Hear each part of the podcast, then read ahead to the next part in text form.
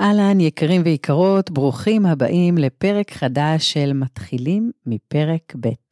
אני דפנה טלקר, מטפלת זוגית, סופרת ומרצה, ואני באה לדבר איתכם בגובה העיניים, איך קמים ומתמודדים עם פרידה, גירושים, ובונים את פרק ב'. אז יאללה, מתחילים. שלום יקרים, השבוע אנחנו הולכים לדבר על כאב, בגידה ובחירה. אף אחד לא רוצה להרגיש כאב, ובכל זאת הוא מגיע כאורח לא רצוי שוב ושוב. יש אנשים שלומדים uh, לחיות ואולי אפילו להתעלם מהכאב. הם בדרך כלל מנתקים את עצמם מהעולם הרגשי.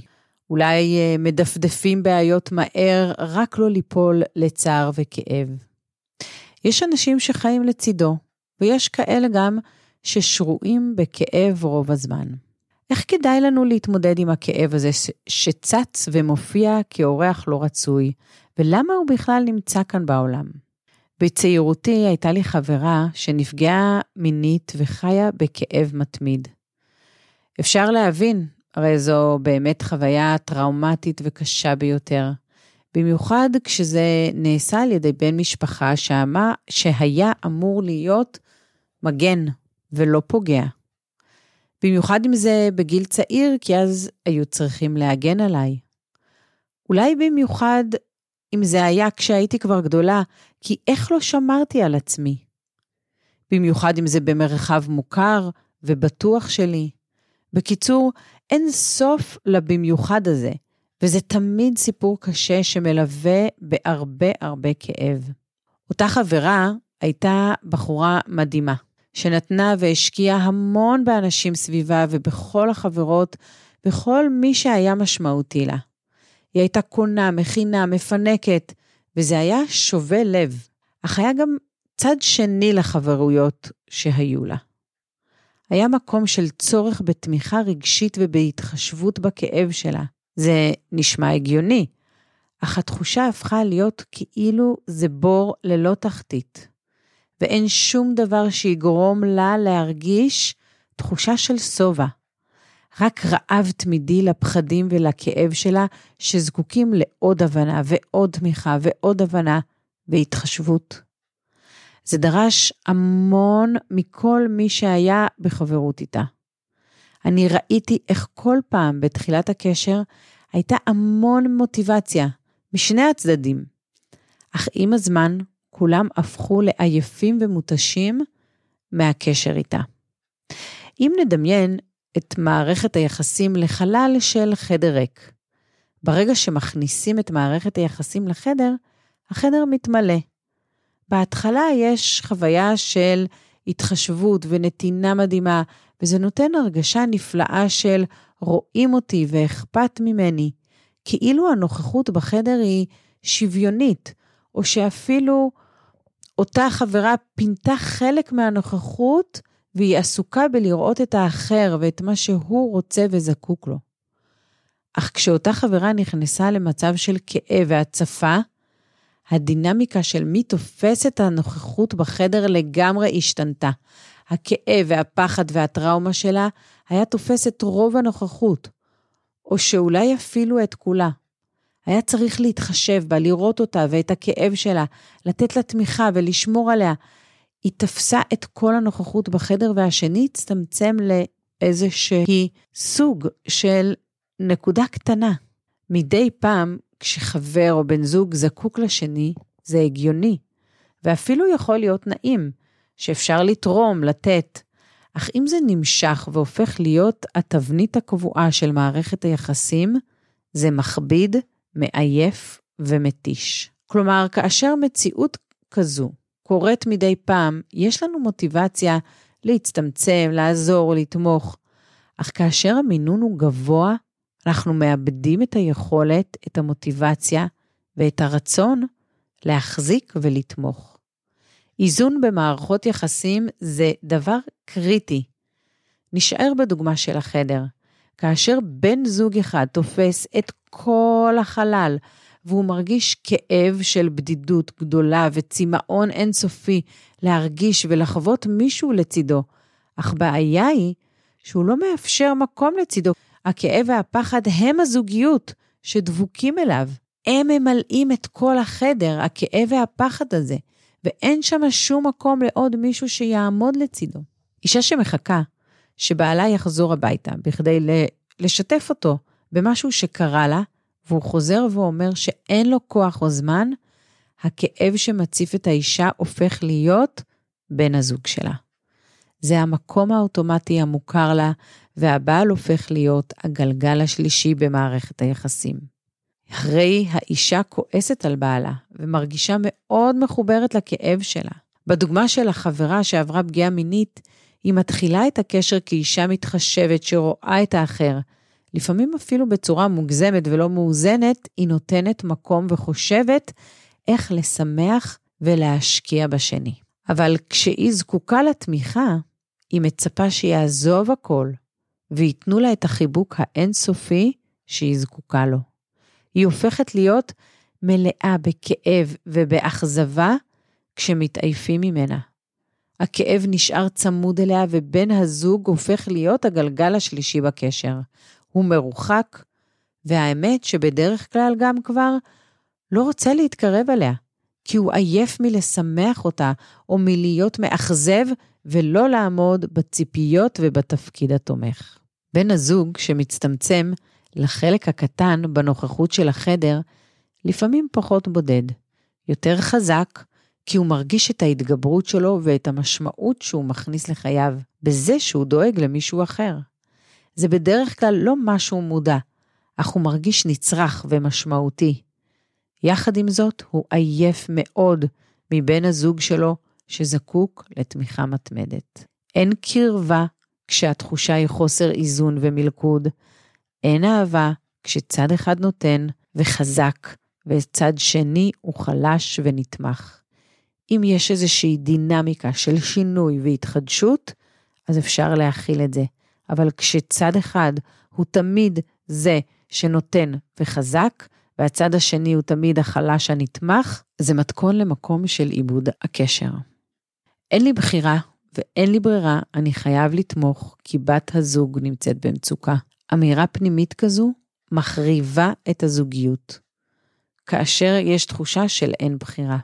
האישה הכאובה והפגועה, עליה בדרך כלל מרחמים, או רואים את טוב הלב שלה, את הטראומה ואת הכאבים שלה, לא מחשיבים אותה כאישה עם אגו נפוח, אלא אגו ברצפה שזקוקה לתמיכה רבה. דווקא על המורכבות שלה אני רוצה לדבר. על האישה הזו שבאים לעזור לה ולתמוך בה.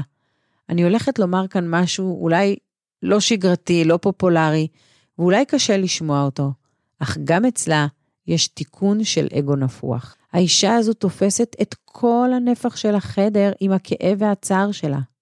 נכון שהיא נפגעה, נכון שיש לה טראומה נוראית, ואני לא מאחלת אותה לאף אדם, אך יש פה גם אגו נפוח. לא אגו של חשיבות עצמית מופרזת במובן הקלאסי, כמו אדם שחצן שחושב רק על עצמו, אלא זה אגו מוסתר שבא לידי ביטוי בתחושה של קורבן. הייתי צריכה לקבל משהו אחר. החיים שלי היו צריכים להיות אחרת. יש חיבור חזק מאוד לרגש של הכאב ולתחושה שהיה מגיע לי משהו אחר, וזה הופך את, העוד... את האדם לקורבן ולמסכן. יש נשים שאצלם זה בא לידי ביטוי בצורה של אגו פנימי גדול שאומר, את חייבת להיות מסכנה, קורבן, כאובה, כי רק כך יש לך זכות ומותר לך לתפוס מקום. אחרת זה לא ראוי. אולי רק כך את אישה טובת לב, כאשר את פגועה. יש אנשים שאולי עכשיו יזדעקו ויגידו, רגע, לאישה הזאת נעשה עוול אמיתי, ואי אפשר לשפוט אותה על הכאב שהיא מרגישה, היא לא בחרה בזה. התשובה שלי היא, נכון, אי אפשר וגם לא צריך לשפוט אותה. ובאותו הזמן, אנחנו גם עכשיו לא מתמקדים באחריות האישית של מי שפגע בה ועשה לה עוול נוראי. אין ספק שמגיע לו את העונש שלו. אך ההתמקדות והפוקוס כרגע הן עליה ולא עליו ועל מה שהוא עשה לה. דיבור על הכאב שנגרם לה, דווקא מכניס לחדר ולמערכת היחסים את הנוכחות של הפוגע, ומגדיל את הזוגיות שיש לה עם הכאב ועם הפוגע שלה. ואת זה אנחנו כמובן לא רוצים. כשאני רוצה להציף את התפקיד שלה ואת החיבור והזוגיות שלה עם הכאב, מתוך רצון לעזור לה, לראות מה היא יכולה לעשות בכדי לקדם את עצמה למטרות שהן שלה, ולא להמשיך לחיות את האישה הפגועה. לא לחיות בתוך הסיפור שהכניסו אותה אליו, אלא לחיות בסיפור שהיא בוחרת לעצמה על עצמה. הכאב והפחד תופסים כל כך הרבה מקום, שזה מגביל את התנועה ותחושת החופש במרחב הזוגי. זה מכביד על הקשרים שלה, שמתחילים גבוה, אך אחר כך מתרסקים, כי אף אחד לא יכול לעמוד בסטנדרט ובצורך שלה לראות ולהיראות. כאשר בן הזוג שלה לא רגיש לכאב שלה, היא בתחושה שלא רואים אותה ולא מתחשבים בה, ולא נותר לה מקום בתוך החדר הזוגי. השיח הוא בדרך כלל כזה, הוא, אני יוצא עם חברים הערב. היא, מה? איך אתה משאיר אותי לבד? אתה יודע כמה קשה לי וכמה אני צריכה אותך כאן, עכשיו. הוא, אני לא יכול לשמוע עוד מילה אחת ממך על הכאב שלך. היא נשארת בבית, בוכייה וכאובה, או כמו שאמרנו כבר, עם בן הזוג הנצחי שלה, הכאב. מרגישה מסכנה, שלא רואים אותה. בעלה בוגד בה עכשיו עם החברים שלו. לא בגידה במובן הקלאסי של המילה, אלא בגידה כי כשהיא זקוקה לו, הוא מעדיף לא להיות שם איתה, וללכת למקום שנעים ונוח וטוב לו. החברים הם האישה השנייה שלו. הוא גם מרגיש בדרך כלל שאשתו בוגדת בו, עם החבר שהכי קרוב אליה. וגם כאן, זה לא הבגידה הקלאסית, כי בן הזוג שלה הוא הכאב שלה. הרי היא ממלאה את החדר בכאב שלה באופן קבוע, ופשוט משתלטת על המרחב רוב הזמן, ולא נותר לו מקום. ואם כן נשארה פינה, אז גם כך לא נעים לו להיות בה. העניין הוא שהזוגיות ומערכת היחסים התחילה כשלשניהם היה נעים ואכפת אחד מהשני. שניהם הרגישו מגויסים לקשר. הייתה לשניהם מטרה ברורה לבנות משהו טוב ביניהם. איך קרה שהם איבדו את הקשר עם המטרה הזו? דיברתי על זה קצת בפרק הקודם, מי שולט בהגה של חיי. אתם מוזמנים להקשיב לו. איך ברגע אחד האגו הפגוע תופס את ההגה ומשנה את המסלול למטרה חדשה, להגן על האני שלי. לא יכול להיות שיפגעו בי ככה. האישה הפגועה בהדוגמה שלנו מחזיקה את האגו הזה שמחבר אותה ומצמיד אותה כל כך חזק להזדהות עם הכאב שלה. ויש לה תחושה שאם היא לא תהיה מחוברת לכאב הזה, היא לא תהיה מחוברת לעצמה ולעובדה שהיא צריכה לשמור על עצמה. היא אולי אפילו תיפגע עוד יותר כי לא שמרו עליה עד היום, או שהיא לא שמרה על עצמה כמו שצריך, ועכשיו היא תפקיר את עצמה שוב. אבל מה שקורה בפועל, זה הרי שהיא רק מרחיקה וחוסמת את מערכת היחסים שלה כשהיא מוצפת בכאב. אולי חלק מכם אומרים לעצמכם, רגע, זה לא בשליטה שלה. יש לה שריטה שהיא פצע מדמם בתוכה. אז נכון שיש פצע מדמם, וצריך לטפל בו ולתת לו מקום. אין אפשרות למחוק את מה שהיה ולהמשיך הלאה כאילו זה לא קרה.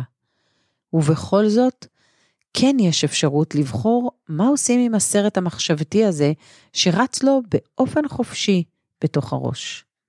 האם אני מריצה את התקרית הכואבת שוב ושוב, והכאב צף והתוקף פוגע בי שוב ושוב, למרות שהאירוע היה לפני הרבה זמן? האם כל פעם שלא תומכים בי ונותנים מקום לכאב שלי, זה אומר שפוצעים ופוגעים בי? לי נראה שהאופציה השנייה של להיות בוחרת, לקחת אחריות על המחשבות שלי וללמוד לנהל אותם ואת הסרט שרץ לי בראש, זו האופציה השנייה והיא עדיפה ומקדמת הרבה יותר. גם בתוך המציאות הכי קשה, יש לנו תפקיד. גם אישה או גבר שעברו חוויה קשה של ניצול והטרדה, נבחרו לעבור את החוויה הקשה הזו כדי להבין משהו שלא היו מצליחים להבין בדרך אחרת. לכן, זה הזמן להסתכל על כל עניין הכאב בצורה קצת שונה ממה שעשינו עד היום. איינשטיין אמר שזו אי שפיות לעשות את אותו הדבר שוב ושוב ולצפות לתוצאות שונות. אז זה הזמן לעזור אומץ, לפתוח את החשיבה שלנו לגבי תחושת הכאב, למה בכלל הוא קיים ולמה צריך אותו? אם לא כואב לנו, אנחנו לא עושים שינוי. אנחנו ממשיכים בשגרת יומנו, ועכשיו ברור שאנחנו רוצים תוצאות שונות. אנחנו רוצים מערכת יחסים יותר חמה ואוהבת.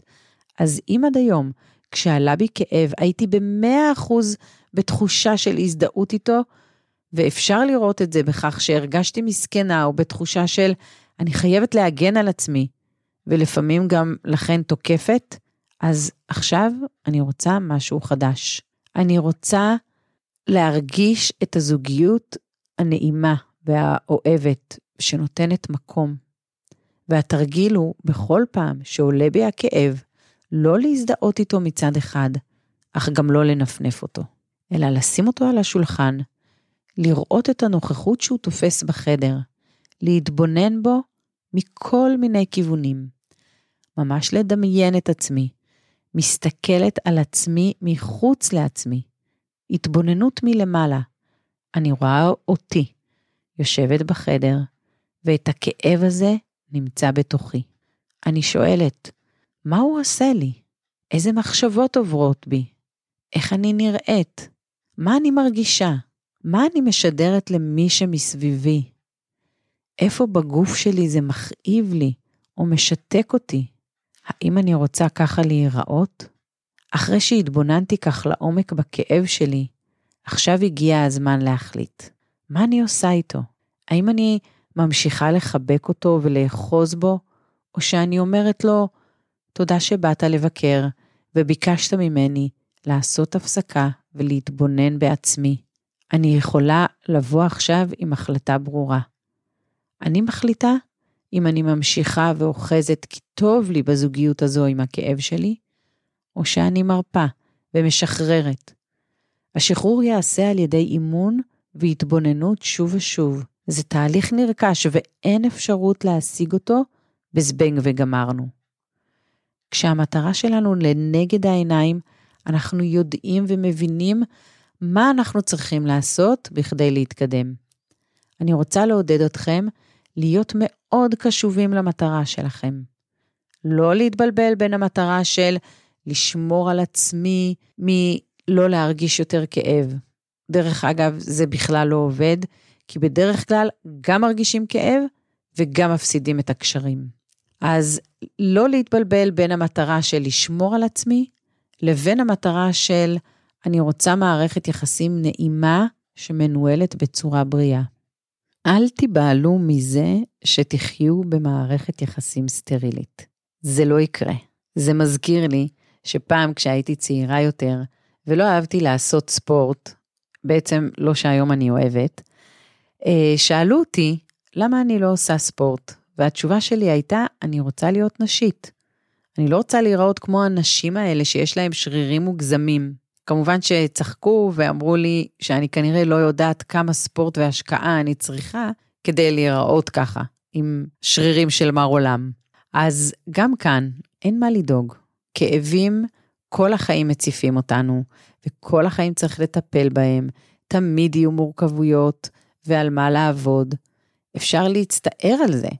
אפשר גם לשמוח שלא משעמם, ותמיד יש עניין ושליחות ועבודה ותפקיד. אז לא להיבהל ולהתחיל לטפל בעצמי בלי לצפות כל הזמן שאחרים יבינו אותי, יכילו או יטפלו בי. אז לא להיבהל מזה שלא יהיו כאבים, אלא פשוט להתחיל לטפל בעצמי בלי לצפות כל הזמן שאחרים יבינו אותי ויכילו או יטפלו בי. זה כנראה כן אומר שאני אהיה אישה קצת נעימה יותר. עכשיו, חמישה צעדים של צמיחה. צעד ראשון, יש לי כוחות לטפל, להחזיק, להתבונן בכאב שלי. צעד שתיים, יש לי שיעור ללמוד, לבחור, האם להחזיק או לשחרר? האם אני מזדהה עם הכאב הזה והוא אני, או, או שהוא בן הזוג הצמוד שלי, או שהוא מתחיל אצלי אך עובר דרכי וזורם לו החוצה, ובא לאמן אותי לעבוד על מה שאני צריכה לחדד ולעבוד. צעד שלישי, רוצה. אני רוצה זוגיות נעימה, לא מתגוננת ולא סוחטת רגשית, זוגיות בה אני אדם יציב, שיודע לנהל את הכאבים שלו. צעד 4, פעולה. כשכואב לי, אני מתבוננת על עצמי מבחוץ. כביכול יוצאת מעצמי לראות את עצמי יושבת בחדר עם הכאב שלי, איזושהי התבוננות כזאת מלמעלה. אולי אחליט לפעמים לבקש תמיכה. אפשר לבקש, אך לא לדרוש. אם זה יינתן לי, איזה יופי. אם זה יהיה קשה לצד השני, אני אחזיק לבד, כי אני אדם בוגר ואני יודעת לטפל בעצמי. אני מכבדת את הרצונות והיכולות של בן הזוג שלי, של האנשים היקרים לי מסביבי. צעד חמש, הידד אני אלופה. אני מנהלת את הכאבים שלי ולומדת לתמוך בעצמי, ולא הם מנהלים אותי. אני אדם נעים יותר, זוגי יותר, כאשר אני באה בתודעה של בקשה, ואפשר להגיד לי גם לא, מאשר לבוא כמסכנה או כאישה שחייבת תמיכה. זהו יקרים להיום. אני מקווה שהפרק הזה נותן לכם הרבה ערך. זכרו שחשוב שהמטרה שלכם תהיה לנגד העיניים שלכם, כי היא תיתן לכם הרבה כוח להתמודד עם הרגעים הכואבים, המאתגרים. אשמח מאוד אם תשתפו את הפרק עם חברים ומשפחה, או עם כל מי שנראה לכם שזה יכול לעזור לו. ובינתיים, להתראות בפרק הבא.